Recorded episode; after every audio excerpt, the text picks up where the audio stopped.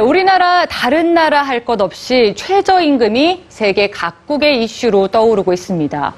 우리는 확실히 인상 결정이 됐지만 아직도 그에 대한 논의가 활발한 가- 가운데 미국의 한 CEO는 자신의 연봉을 90% 이상 깎겠다고 선언했습니다. 무슨 이유에서일까요? 뉴스지에서 전해드립니다. 100만 달러, 11억이 넘는 연봉을 받는 30살의 CEO가 있습니다. 그런데 그가 자신의 연봉을 7만 달러로 낮추겠다고 선언했습니다. 자신이 포기한 93만 달러는 직원 120명의 임금 인상에 쓰겠다는 거였습니다. 올해 3월 자신의 연봉을 90% 이상 삭감하겠다고 밝힌 그래비티 페이먼츠사의 CEO 댄 프라이스. 그의 목표는 3년 안에 모든 직원의 연봉을 7만 달러 이상, 우리 돈으로 약 7,800만 원으로 높이겠다는 겁니다. 대신 자신의 연봉은 직원과 똑같이 7만 달러로 동결했습니다. 댄 프라이스는 7만 달러를 직원들이 받아야 할 최저 연봉이라고 말합니다. 최저 연봉으로 7만 달러를 언급한 데에는 이유가 있죠.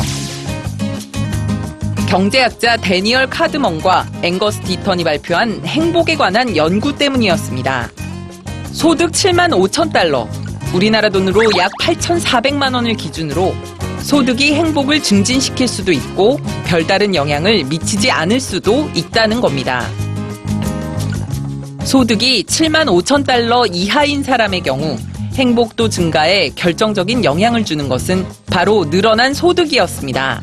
하지만 7만 5천 달러 이상을 버는 사람들의 경우 소득이 는다고 해서 행복감이 커지지는 않았죠. CEO 댄 프라이스가 바라는 것 또한 직원의 행복입니다. 최저 연봉 7만 달러가 120명 직원 모두의 행복을 증대시켜 줄 거라고 믿고 있죠. 미국에서 최저임금을 인상한 CEO는 댄 프라이스뿐만이 아닙니다.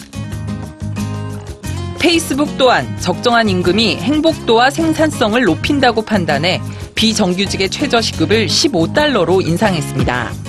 시급 15달러는 미국의 시간당 최저임금인 7.25달러에서 2배 이상 인상된 금액이죠.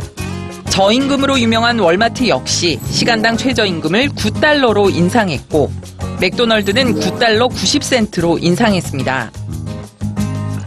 최저임금 인상에 포문을 연 사람은 다름 아닌 오바마 대통령이었습니다. 오바마 대통령은 올해 초 미국의 최저임금을 10달러 10센트로 인상하겠다는 계획을 발표했습니다. 최저연봉 15,000달러로 가족을 꾸릴 수 있다고 생각한다면 당신이 그렇게 해보라는 오바마 대통령의 파격적인 연설은 SNS를 타고 전 세계적으로 퍼져나갔죠. 하지만 최저임금 인상을 우려하는 목소리 또한 만만치 않습니다. 최저임금 인상으로 90만 명이 빈곤을 탈출하겠지만 고임금의 부담을 느낀 기업이 일자리를 줄이게 되면서 결국엔 일자리 50만 개가 사라질 거라는 겁니다. 그러나 자신의 연봉을 삭감해서 직원의 최저임금을 인상하겠다는 CEO 댄 프라이스. 그는 이렇게 말합니다. 우리 회사의 직원들이 자신이 받은 임금으로 집을 사고 아이들의 교육비를 내는 아메리칸 드림을 이루게 하는 것이 자본가인 자신이 시장에서 할 수 있는 유일한 일이라고 말입니다.